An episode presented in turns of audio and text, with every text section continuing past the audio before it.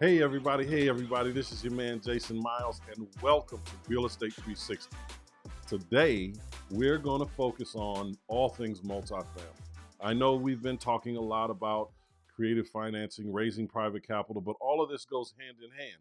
Why? Because there are niches in the market. And no matter where you are starting in real estate, ultimately you want to get to a point where you're getting what I like to call mailbox money.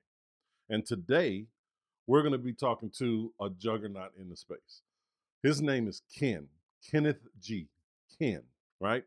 He runs and owns and operates a company called KRI Partners, which fo- focuses on multifamily, raising private capital and being, you know, a, a, an excellent operator. And you can't have a portfolio the size of his without being an excellent operator.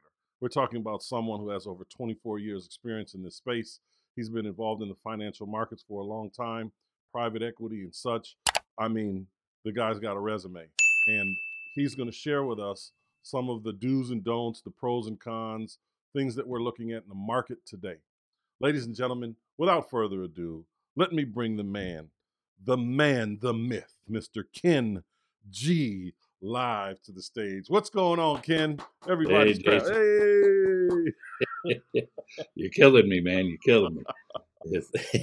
Good. Thanks so much for having me. I'm so I'm thrilled to be here, man. Thank you for being here, man. I mean, it is an honor uh, to have someone of your caliber here to really kind of. I mean, you're you're from for all intents and purposes, you are on top of the pile. I know there are some super super massive uh, groups out there, but um, you know, with the exception of that, I mean, you're you're I'd say still in the one percent, right? so, Yeah, we- we're there. We're there. so um you know it is it's important really our our listeners are of all you know investment levels right you've got people that are just starting out you've got people that are extremely active you've got people like myself that you know just have a, a relatively small portfolio and then you have people that have I mean, we've got people in the organization that have several thousand doors and one thing that's a common thread ken right now is you know the economy obviously rising interest rates affect everyone inflation affects everyone you know what are you seeing in the industry right now from a multifamily perspective Yeah, sure. So uh, we most of what we do is in Central Florida, Central Northern Florida. So the reason I like to be there is that it's a it's a massive demand supply imbalance, much more demand than there is supply. That that's really important because when we have recessions, when we have things like this that tend to uh, slow down demand or degrade demand, uh, we're our imbalance is so great that even with the diminished demand, we are still in a significant demand supply imbalance. So we're you know we're not seeing uh, anything significant uh, in terms of degradation of demand. That that's for sure. Mhm. Um, I will tell you that you know we're we're in inflationary times right now, and uh, so imagine now, imagine we're operating with this demand supply imbalance. Now imagine here comes inflation, and here comes the Fed trying to tap it down. Right, they're trying to tamp it down with raising rising interest rates. Mhm. So when you have rising interest rates, what happens? That makes it harder for people to buy homes. So we already have this huge imbalance. Well, the Fed is making it even more imbalanced because they're pushing even more people back into the renter pool. Mm. So it it's like any economic. You know, think about your economics class in college. Most people don't like to think about that class because it's it was kind of ugly, but it's what it's all about. It's demand supply imbalance, which allows us to continue to to move rents, continue to improve our properties, make them nicer, and then get paid to do that. So. Uh, we're not seeing any ill effects of it. In, in fact, uh, you know, it, it- especially in our markets, it continues to just go like gangbusters. and i get that you know i see how of course the, all that plays into the well, how the economy plays into you and all other operators doing quite well in this economy. Of course, we've seen right out of the pandemic, we've seen um, apartment buildings just explode. Obviously, rents were exploding. From a rental perspective, even though we see demand going up, are we are you seeing in the areas that you are investing in kind of a cooling down from the rental perspective, or in terms of the actual expense that people are paying, what they're actually paying? No, no. I mean, we're just we're not seeing anything like that in our markets now.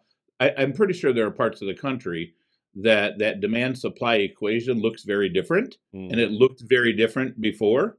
So if that's the case, you know, they're they're probably you know they would have a different answer to the question that you just asked. But in our markets, you know, I mean, we're not raising rents twenty percent. Don't get me wrong, right? We're in the value add game. So Yes. we go in, we know where the property is now. We're going to make it nicer. We know that once we do that, it kind of becomes a, a member of a different competitive set, and then we move rents accordingly. So we're getting that. When we do our underwriting, I mean, we budget two, three percent tops uh, rent projections above that, and we're we're we're obviously beating that with without any difficulty at all. So no, we're not seeing the cooling off. Mm. Uh, we're just not. Now, what is cooling off is the velocity of sales, of the transactions, people buying and selling apartment buildings right now. That is definitely trended down significantly. Yeah. And it's because we have this buyer seller expectation gap. I have this conversation with the brokers all the time. You know, there are sellers, they want to sell, but there are buyers who, if they tried to pay the sellers what the seller wants, well, they can't make, they can't even cover their debt. So obviously that that shuts the whole system down it'll come back into balance. I, I personally believe rates, you know, if you look at the forward rate curves, I mean, they're expecting rates to top out and then kind of ease off a little bit as we go into a, a slower economic time. Mhm. And, you know, things will come back into balance. But, you know, now more than ever, you know, experience is so important in this business because, you know, back when cap rates were were even more compressed than they are now, you know, you you, you felt euphoric. You felt like, oh, it- rates will never change. That I should, I don't right. need to use a, a a terminal cap rate that's a lot higher than what I'm going in at. But you know, experience has told us that that that's a dangerous game to play. And so we've always underwritten pretty conservatively. So we're doing fine. And uh, you know, as long as uh, people were conservative in their underwriting and making sure that they they don't get upside down with with uh, an exit cap rate, they'll be fine. I suspect there are some people. A lot of people came into this into this line of work uh, pretty recently, and they may not have that that experience. So I suspect, you know, sometime during 2023, there's going to be some folks with some bridge loans coming due that, you know, they're gonna they're gonna struggle because the property is, you know, maybe they weren't able to raise rents as much as they thought, depending on the market. And that's So actually a lot of the stuff we're seeing, man, uh, on Yeah. the on the lower lower level, or whether we're talking about single family or multifamily. And when I talk about multifamily, I'm talking about you know 120 to 30 to 120 unit buildings, right? Yep, yep. These these folks jumped in uh, because they could. You know, it was a great idea. It's a popular thing right now, getting into multifamily and you know all the benefits of that and so on and so forth. But they, you know, what do they say? Uh, forgive them, for they know not what they do.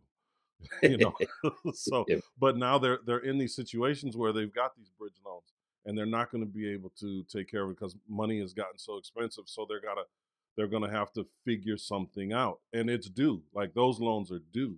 It's not like you can come in with creative financing and just take it over. Those loans are due, right?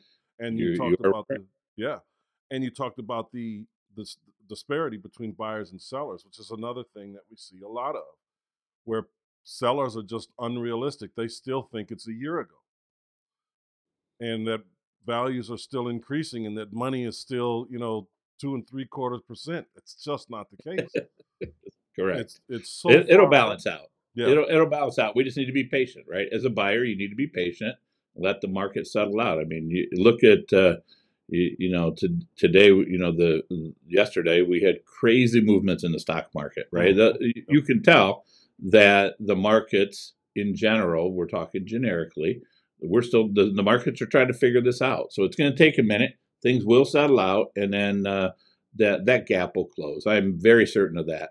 Um, meanwhile, we're out raising money right now, preparing, you know, building up our war chest so that we can, uh, you, you know, we're in, we're in a good position to strike. absolutely. Because even though you may not be acquiring right now because of that, you know, buyer seller disconnect, sellers are going to get more realistic, and buyers are just like these hungry, salivating wolves in the tree line, just, just waiting. Well said. Well said, my friend. Very well said. Yes, sir. I mean, it just and, it is it is about being Yeah. patient. You know, you've got a lot of uh, gurus, real estate gurus, that are saying, "Hey, now's the time to buy. Now's the time to buy. Now's the time to buy."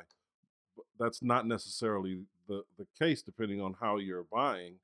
We're at the precipice of that buy season, and patience, as you mentioned, especially in the multifamily space, patience is a virtue. If you are not patient, you're moving too fast, you're going to miss something. You're going to make a bad choice. Yeah. You're, you- you know, and I don't have to tell you that just one mistake in your underwriting process or, or just overlooking something because you know you're betting on the market and maybe you're a little too soon can cost you tens of thousands if not hundreds of thousands or millions depending on the, le- the Yeah. level of what you're playing You're exactly right. Yeah. and so i find Yeah, you have to be patient. What the issue here is FOMO. People always have, you know what FOMO is? Mhm. Fear of missing out. And that just I, I I have always been just shocked to see what a motivator that is for people. Mhm. They don't want to be left behind. And all their buddies are buying. Why are you not buying? You know, and, and when we bring in a new investor, uh, the number one discussion I have with them is centered around one word, and that's patience. Mhm. You're in our fund. We're going to find a deal to call your capital, but we just need you to be patient because my in my world, you pay us to to do good deals, Yes. not to just do deals. So uh, that and so FOMO really makes it hard for people to be patient. It just does. yeah Uh, but you got you got to be patient. You just have to be patient. That's a great distinction, by the way. You pay us to do good deals, not to do deals. I gotta That's write that. I gotta write that down. That's so important. That's so important and because it drives FOMO. Mm-hmm.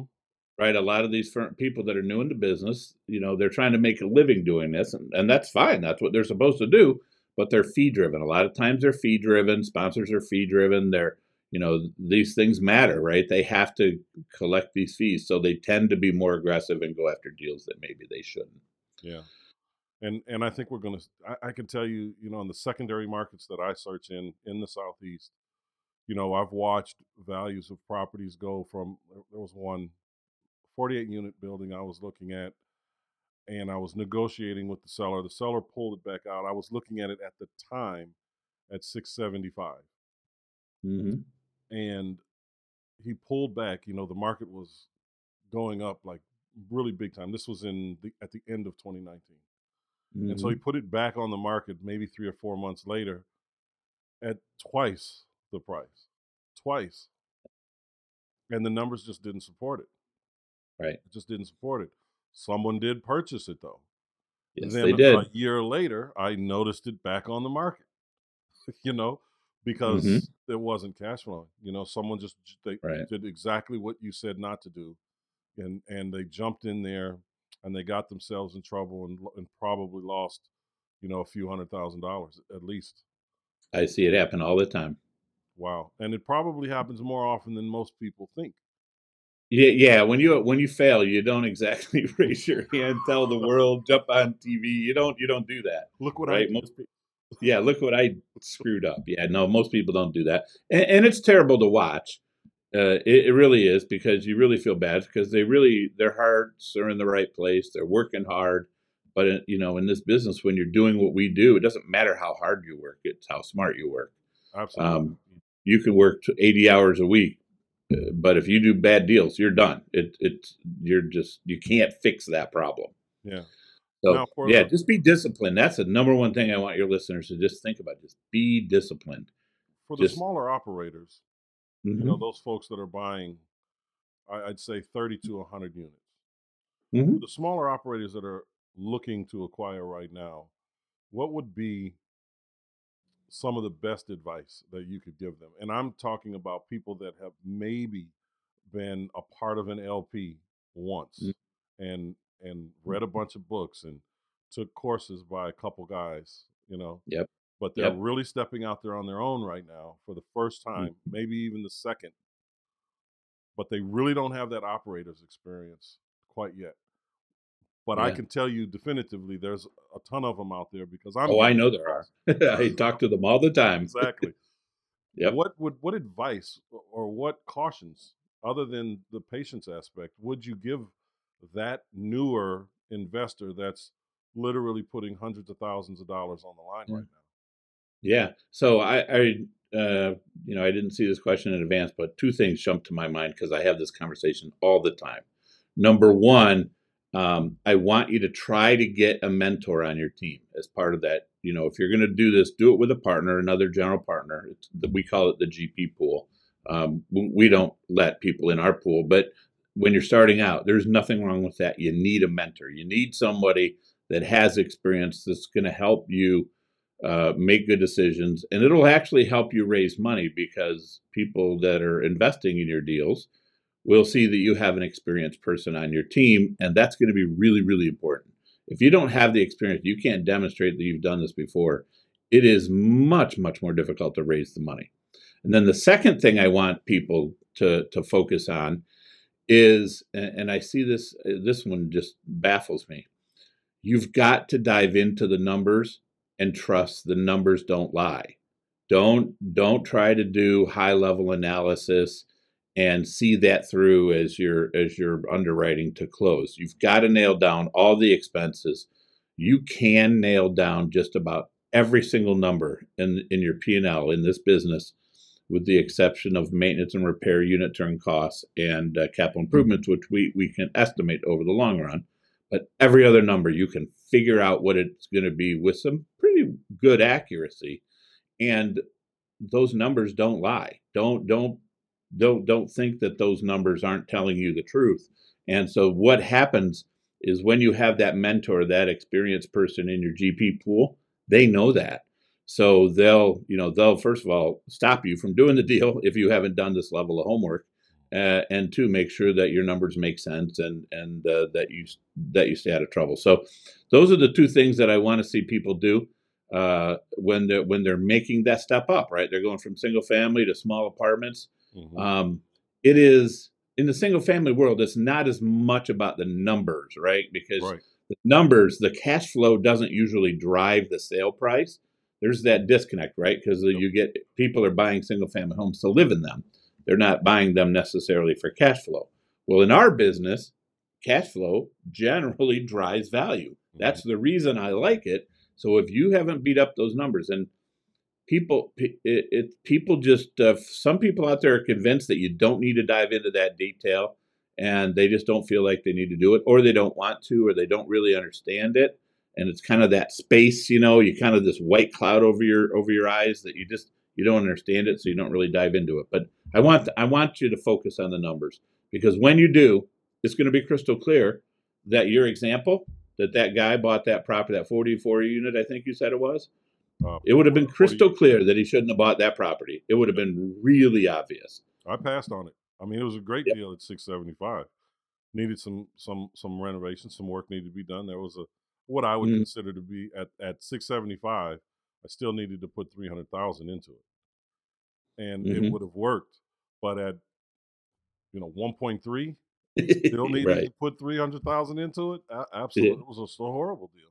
You you paid the seller for all the value you're going to try to create. Absolutely. So what I pulled out of that is three things so far: patience, underwriting, understanding the numbers, and getting a mentor. Getting a mentor. If if for no other reason than to just review what you've done, to underwrite your underwriting. Yeah, and this I mean it's just like any business. There are so many things that you don't know that you don't know. That's why you need the mentor. hmm because they're going to know some of the things that you don't know. They're going to realize that you don't know them. I mean, it's it's it happens all the time. You know, oh my gosh, I didn't, I never even knew that was a thing, Yeah. right? You, I hear people say that all the time. So yeah, it it all kind of boils, it all kind of comes together: mentor, patience, and underwriting. Um, and of course, my financial background, being a CPA and a commercial lender, that wouldn't shock you that I would be focused on numbers. Because no. why? Because that cash flow drives the value. That's right. You That's know, people say numbers never lie. Numbers never lie. The numbers do tell the truth, but numbers can be skewed depending on, you know, how they're presented. And Oh yeah. and we see a lot of that when we're looking at people's OMs. You know, the OMs that you know Oh, this yeah. company will send out, and it's always the futuristic number, right? A hundred percent of the time, and so Yeah. you can't. And I say that to say you can't trust the numbers that are being handed to you. You've really got to dig in. You've really Yeah. got to dig in. You, you do. And look, most brokers don't misrepresent anything. They tell you exactly what it is they're showing you. Yeah. They tell you, okay, I'm looking at the seller's trailing one T1 income, Mhm. and I've normalized the seller's expenses. And then I go from that to, I jump right over the in place numbers to year one pro forma. It, they've told you everything. Mhm. They're not they're not pulling the wool over your eyes. They're telling you exactly what is on that piece of paper. It's just if you don't have the experience, you don't realize. Wait a minute. Wait a minute. I miss you missed. I call it year zero. Yeah. Uh, year zero matters because that's what your lender's going to look at, and you got to be able to pay your rent in year zero or pay your mortgage on year zero numbers, not year one after you've renovated half the place. I, I, I couldn't agree with you more on that. And people just get sucked up into it. You know, I, I can give you a couple examples. We had a, um, a young man uh, straight out of the military. He had come to us. We it was a ten unit building he was buying. He was using his VA loan. He was going to live in it. You know the whole thing. hmm Yep, And this was the start for him. Great idea. You know, he Awesome. watched some some videos and and reached out to some people. I was just one of them. I looked at the building and I told them, "This is not. This isn't your deal. This isn't your deal." For several reasons. One, the numbers just don't make sense. It's on the lower end, yes, but the numbers simply don't make sense. And Mhm. you're going to have to put in too much work uh, for this particular property, and it's not in your numbers. Where's that money coming from? I know you weren't in the military long enough to put that pull that out of your pocket.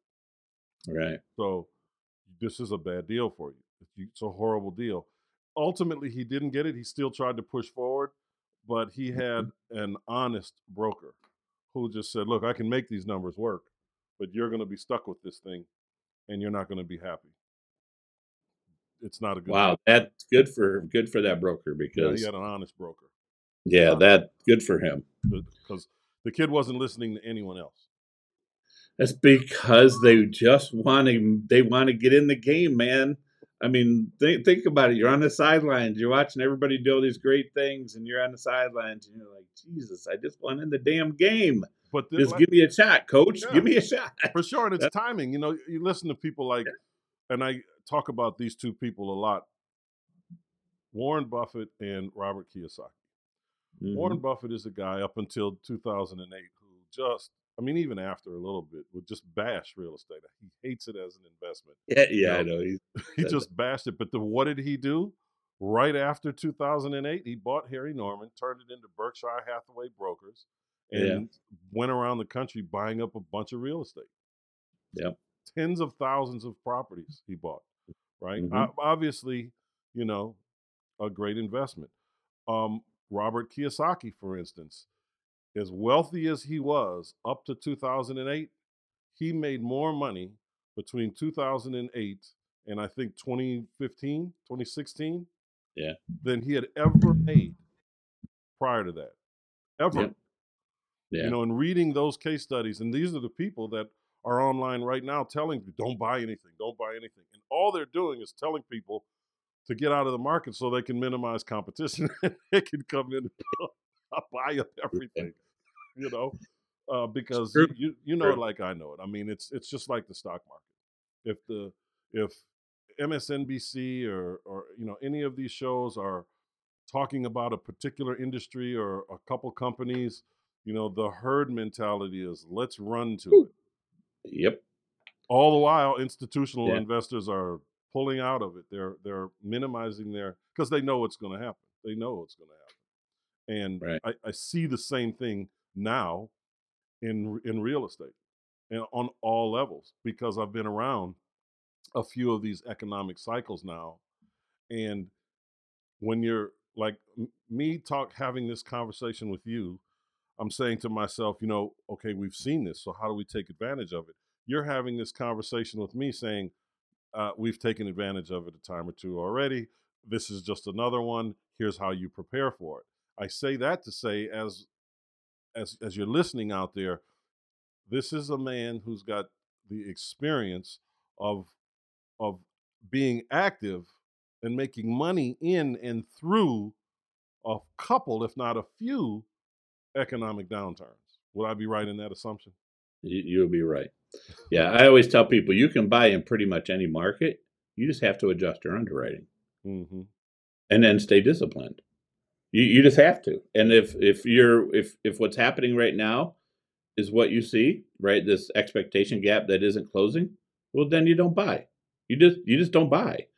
Um, you just sit tight and wait, and it'll come back. It'll it'll work. It it the market always comes back together, right? The market's going to find its way to equilibrium, and we'll get there. You just have to be patient. So what do you do? I always tell people I try to follow the cycles. Right, right now is a great time to raise money, get build up your war chest, so that when this gap closes, then you can go out and go do your thing and grab up as much as you can. So there's always something for you to do in this business. Now, I want to also address another thing, uh, Mhm. and I'm I'm, try- I'm I'm trying to pull as much of these nuggets out of you as I possibly can. One thing you mentioned earlier was about value add. You know, we want to add value to the assets that we acquire. A lot Mhm. of people, especially having come from the single family space, are all they, they have an idea of what it costs to do plumbing. They have a, an idea of what HVAC or, or roofing material is going to be. But it's Right. it's not the same. You're not using the same kinds of materials. And Mm. For different reasons, right? Of course it depends on where where you're building, but that capex and understanding the renovation aspect of it, understanding what's needed, big or small, going Mhm. into this new acquisition of yours is vitally important. I mean, how do you add value effectively? Let's say, uh, just to give you an example, I'm not going to go worst case scenario because I think that would be an easy one. Let's go into something where, uh, okay, we have a property that's operating well. Maybe Mhm. it's a mom and pop, something that, you know, it might be a 100 unit in Central Florida, which you and I know would be ridiculously expensive, at least from my perspective. But, you know, it's Mhm. those are big deals. Like buying 100 units in middle Georgia might cost you, you know, three million bucks. Take that same property and put it in Central Florida. it's Twenty Just million. start- yeah, yeah, yeah. you're gonna start adding zeros. Yes, you, You know, we're gonna put Yes, another you will. comma in there somewhere. But you buy something like that that's performing well, but it's a mom and pop, and Mhm. you know there's things they haven't done, but people are happy. It's clean. It's neat. You know, you you it- Mhm. at, at its uh, current rate, maybe it's operating. Maybe you buy it at a four or five cap as it currently is operating, based on the numbers you're looking at now. But because of the experience you have, you look at it and say, "Hey, we can do this, this, this. It's operating well, but we can add these things, or we can save money on these things over here, which is going to save us money." What what kind of things are you looking at when you're acquiring something like that that you're not going into and to have to, you know, redo all the plumbing, to redo all the electric, you know, something that operates well, but it's Yeah. the maybe just the smaller things, things that you can cut out or add to. how do you do that, and how do you calculate for that when you're doing your numbers? Yeah, so it starts with, and and actually, if you go to our YouTube channel, uh, we on that YouTube channel is uh, a little video I did. It's a it's called the Jacksonville Turnaround Story. It's a property that we bought in Jacksonville. What's we your held YouTube it channel? uh, KRI Partners. Got it.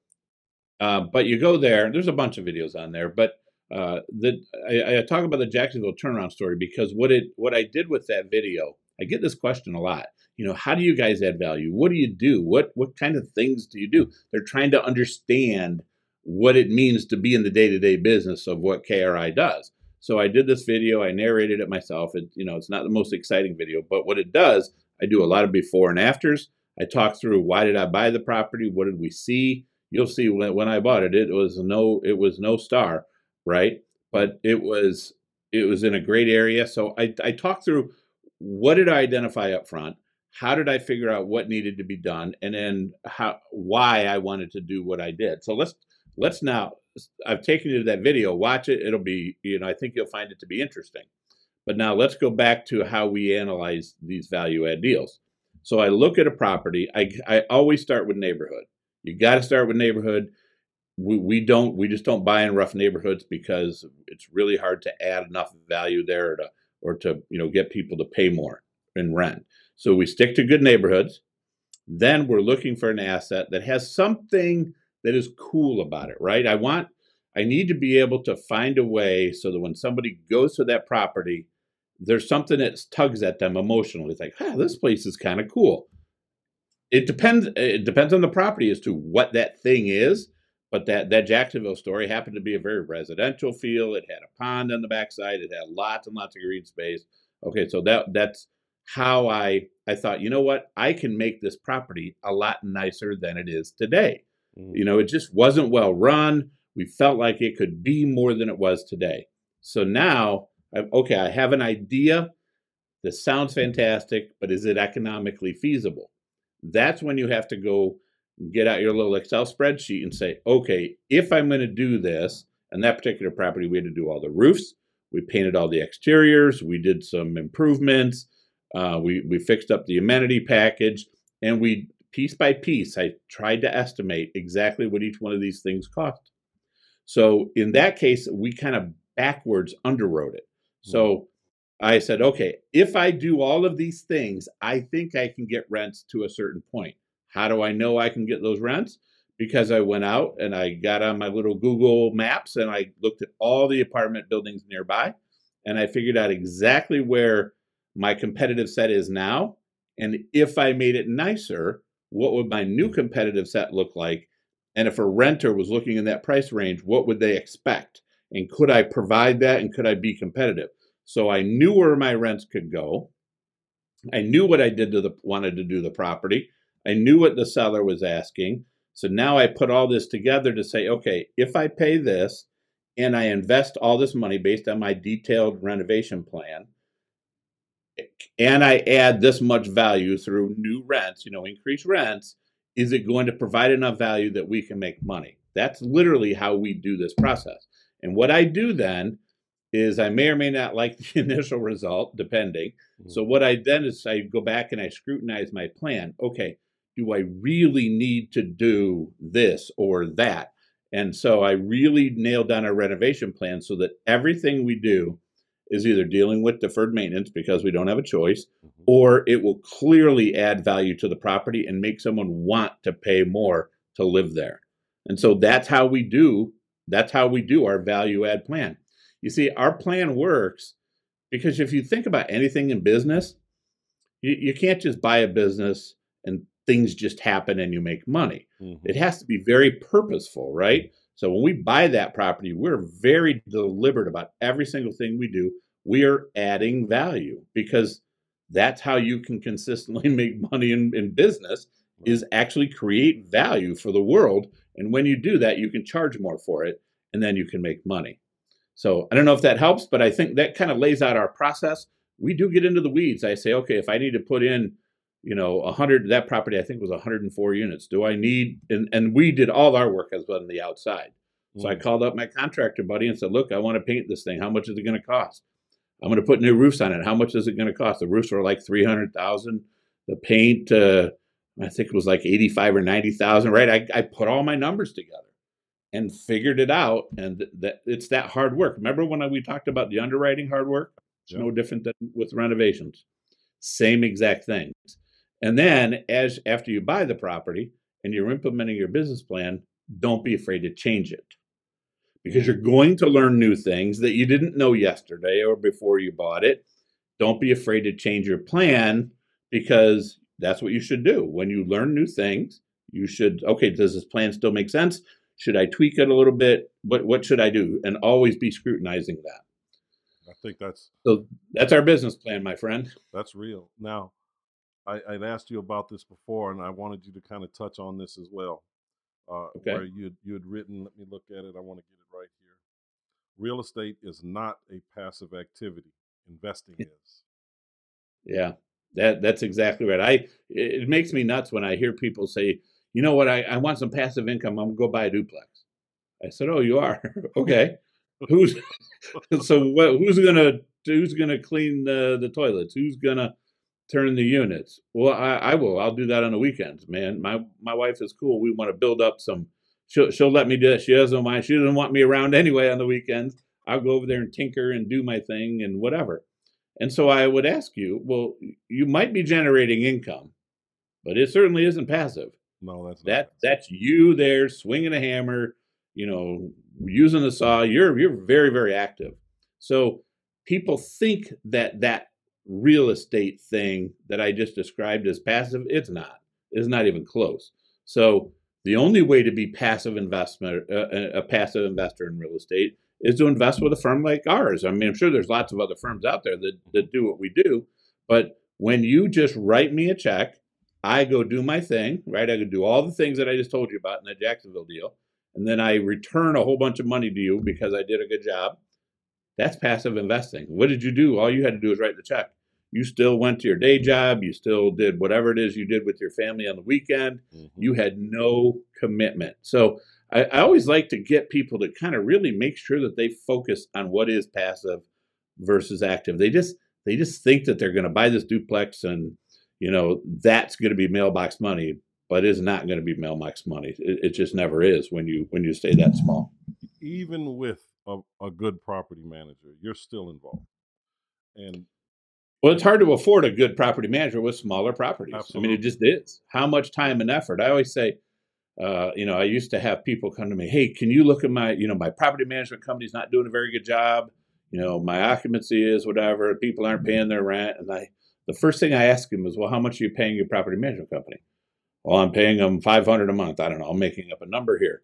And I, so I ask them, how much time and energy and resources do you think they can commit to your property for that whopping 500 bucks? That's right. Not very much. So you kind of you're getting what you pay for. That's, That's exactly kind of the way it is. In our world, 200, 250 units, the management fee is eight, ten thousand dollars a month. Guess what? They're going to put some time and attention on that. Now we happen to manage our own properties, because we just we're, we're pretty focused on how we do things but now we have the ability to throw the right resources at it when the management fee is high enough that that you know you can do this profitably. Does that make sense? absolutely. It brings up another great point because you'll hear uh, some people again i'm not going to say any names but they'll say you know don't you know don't put your own property management in place until you get to this place or start it right away. Start it right away. Learn your processes. Implement your own pro- i think starting your own management right away if you do not have operators experience or enough operators experience around you and the time to be hands on uh starting putting your own management in place in the beginning is a horrible idea. That that's my opinion. yeah, it, it, it's tough. It, it is tough. There's, I mean, that's how we've always done it. Uh, I tried a third party manager for about thirty days. I got rid of them after right, thirty right, days. Right. But but it's it's you know I had always uh, at, once I figured out how lucrative this business could be, and I saw how um, how some third party management companies are not the best my mm-hmm. company originally grew up in Cleveland, Ohio. Mm-hmm. That's where we made money for our first 10 years of our existence. Mm-hmm. And there's no third party management infrastructure in Cleveland because nobody invests from Cleveland in Cleveland from outside of Cleveland. So it's a total owner operator town. So I kind of grew up that way. Okay. Because I could, you know, there were a couple of third party managers, but like I said, it, the the only one I hired the last 30 days, and I said, mm-hmm. this isn't working for me. So we we moved on. Now in Florida, I mean, there's third party managers on every door, you know, on right. every corner. They're they're everywhere because so many people invest in Florida from outside. But we just simply continued to to do what we do. Now, here's the thing: you have to be prepared that in the day of a life of Ken Gee, I spend more time than I wish I had to on some management activities. Now we've gone to the point where I have got some really top notch people in our senior management team I spend very, very little time on management. It's usually just checking in, answering a few questions, things like that. But there was a time when, you know, I was trying to figure out how to get the units turned and and yeah. so on. So, you know, over the last 25 years, I've developed systems and processes, and now it's a pretty well-oiled machine. But but you're right. I mean, you you have to ask yourself early on, what do you want to commit yourself to? Do you mm-hmm. want to commit yourself to finding deals and underwriting, or do you want to commit yourself to trying to figure out how to evict this guy or gal who won't pay their rent and you know what should you do and all that kind of stuff it's a good you know it's a decision that you have to make it It's was kind of made cost. it is yeah it is yep you know, and, and where it's where you value your your position in your Mm. organization. Where do you have the most value? Where do you give the most value? And if you're now top, I'm sorry, go ahead.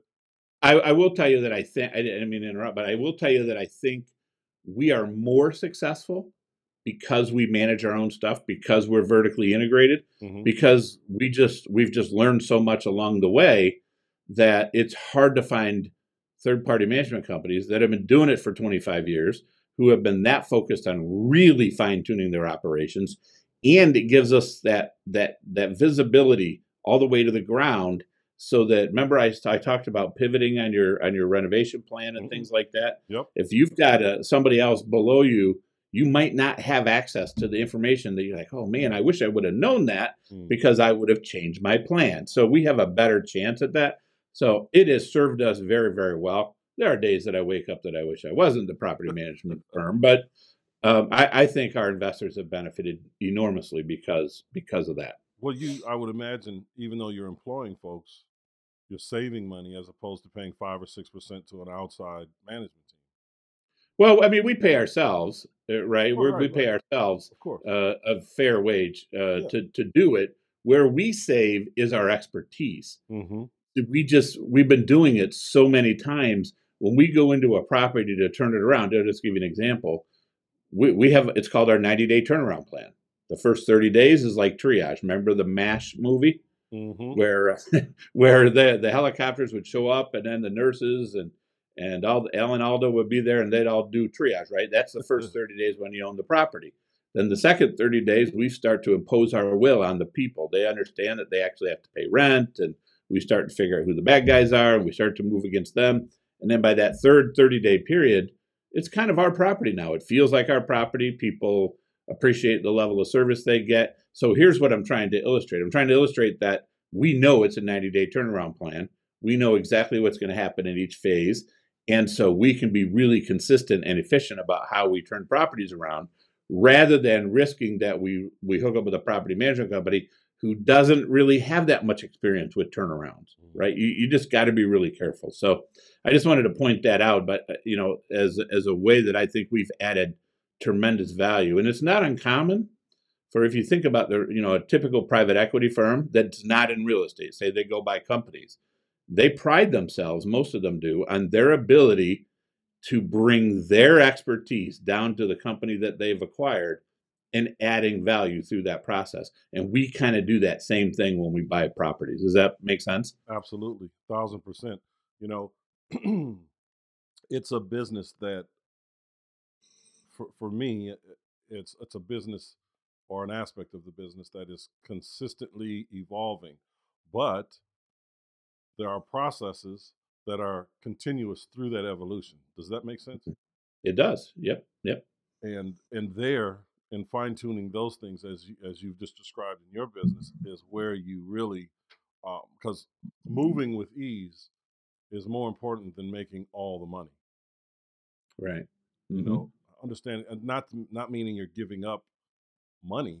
You know, it's just it's just a better place to be. And I like the fact of how you broke it down where you know you have all the information. So if you need to move laterally, you can do that. Mhm. you know i think that's extremely important in dealing with this so my next question to you is this Mhm. you know for for the accredited investor that's listening right now for the non accredited investor that's listening right now and they're saying listen i want to look at some of these deals they're doing I, I i'm i'm interested in having a conversation with ken or ken's team about getting involved in some of these projects and what that might look like for me how do they do that Yeah. So our website, uh, actually, I have a book that I want them to read. It's a free giveaway. kripartners.com slash ebook. Um, the book is titled Multifamily Real Estate's a Total Game Changer. And it talks about two things. Number one, uh, very much what we've talked about here, right? You know there's a ton of money to be made in real estate. You're just trying to figure out how it's going to fit into your life. So I help take you through that process, look at the different types of assets that you can buy and how you can get involved. Now, most people should be passive investors. So that brings me to the second part of the book, and that is if, if you should be a passive investor, how do you vet sponsors and how do you figure out where to put your money? That's what I devote the second half of the book to. So kripartners.com slash ebook, and then just reach out to us. You can you can call us directly uh, if you want to actually have a conversation with us. We call them an investment call. We're going to talk about what's going on with you. What are you trying to achieve? We'll talk about what we do, how we do it, and see if there's a match between what you're trying to accomplish and what we're able to provide. So uh, most most people just call 813-489-9666, uh, 813-489-9666 and that rings right to our office and one of our one of our investor relations people will talk to you their goal is to try to figure out if you might be a good fit and i do want to have a conversation with you uh, because i just want to make sure that you're right and we you've had the ability to get all your questions answered so you know i pride that i take a lot of pride in the fact that i try to talk to every one of our investors before they come on board but if you can take a look at that book it'll really help you understand so that when we do talk you'll you'll you'll be a little more uh, edu- more educated about how our business works, and it'll help you ask better questions uh, and make sure that we're the right fit for you. That's excellent. That's that's great that you have that resource as well. And now, will that be a? I'm assuming that'll be a digital download. It is, yeah. Yeah. Just wanted to clarify. I know you said ebook. Yep. I just wanted to Yep, clarify it for is. folks so they're not. And it's free. the mailbox. Yeah, it's free. No, it's free. It's free. yeah, so that's fantastic. I'm actually gonna uh, sign up and get a copy for myself. I want to, I want to, I want to check it out. But I and I wanted to also uh, reference back to your YouTube uh, clip. The, it's called the Jacksonville Flip. The Jacksonville turnaround story. Yeah. So our YouTube channel is now. Look, I'm not a super cool YouTuber. All right, I just want to set the expectations right here. Uh, but there's some really valuable information that we've we've put into that into that channel, and it's KRI Partners is the name of the channel, and we we try to put out content at least once a week. Um, and it you know it's deep. We do a lot of deep dive stuff, right? You know how to maintain occupancy. We do a lot of the stuff that's really important. That you know it's my goal that if you spend some time on our channel, that I uh, hopefully can add some value and you know bring some information to you that you didn't have before. But that Jacksonville turnaround story, that is just an awesome example of how to add value to a property. I mean, the before and after pictures are just they're amazing. I mean, it's it's it's ridiculous. And when you see the video, you'll know exactly what I mean. It's about 20 minutes long. and that it's just i mean i i don't want to i want to be respectful of everyone's time here but i'm telling you guys uh, that's the kind of stuff that that you really really want to focus on you want to learn about you want to understand because it isn't just finding it's not like just flipping a house right? I mean you could really lose your shirt by by not doing this correctly. I know people that have you know they want to they want to do all these you know fix and flips on apartment buildings and in theory it's great it's perfect you know it makes sense but if you don't know what you're doing and and the skill set doesn't necessarily for everyone transfer from single family to multifamily overnight. You do need to have a mentor. You do need to have some some education. You've got the skills you've got the desire you've got the ability but you have to be specific to that particular industry. So repositioning a multifamily property can cost you a lot of money because of the time that you didn't think that it was going to take. I mean, you could you could lose, you know, and people do lose regularly on these things. It's not just about being, you know, cash rich. You just it's going to be a money pit if if you're looking at it like that. You've got to do your your work. So, um, I'm, I'll definitely share this video as well. I'll put links to all Awesome. these things in the description. You guys, if you're listening, they're they're there. They're underneath in the description. All you have to do is just scroll down, click the link, the link to the um, the Jacksonville turnaround, the link to the book, the link to the channel, uh, as well as uh, the link to the website. All of that will be there. You'll be able to reach out and uh, talk to Ken at any at any moment that you're ready. Excuse me, because if you're going to be a passive investor, like you said, most people should be passive investors. If you're going to be a passive investor, do it with people that are operating on a high level, right? Just just do it that way because you don't know who you can trust. There are some people out there that are very vocal, that are very visible, that might not be the right fit for you. So look into it, as Ken says. Do you have anything to say in closing, Ken?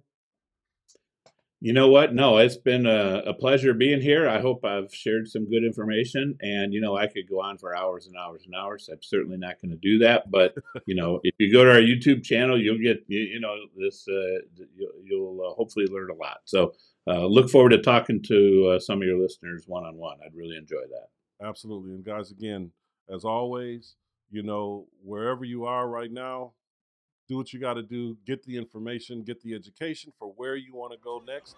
Start to build yourself up before you get there. Be known before you need it. You know what it is. This is your man Miles. Thank you for your time. Thank you for listening. Thank you for watching. We'll see you guys next week.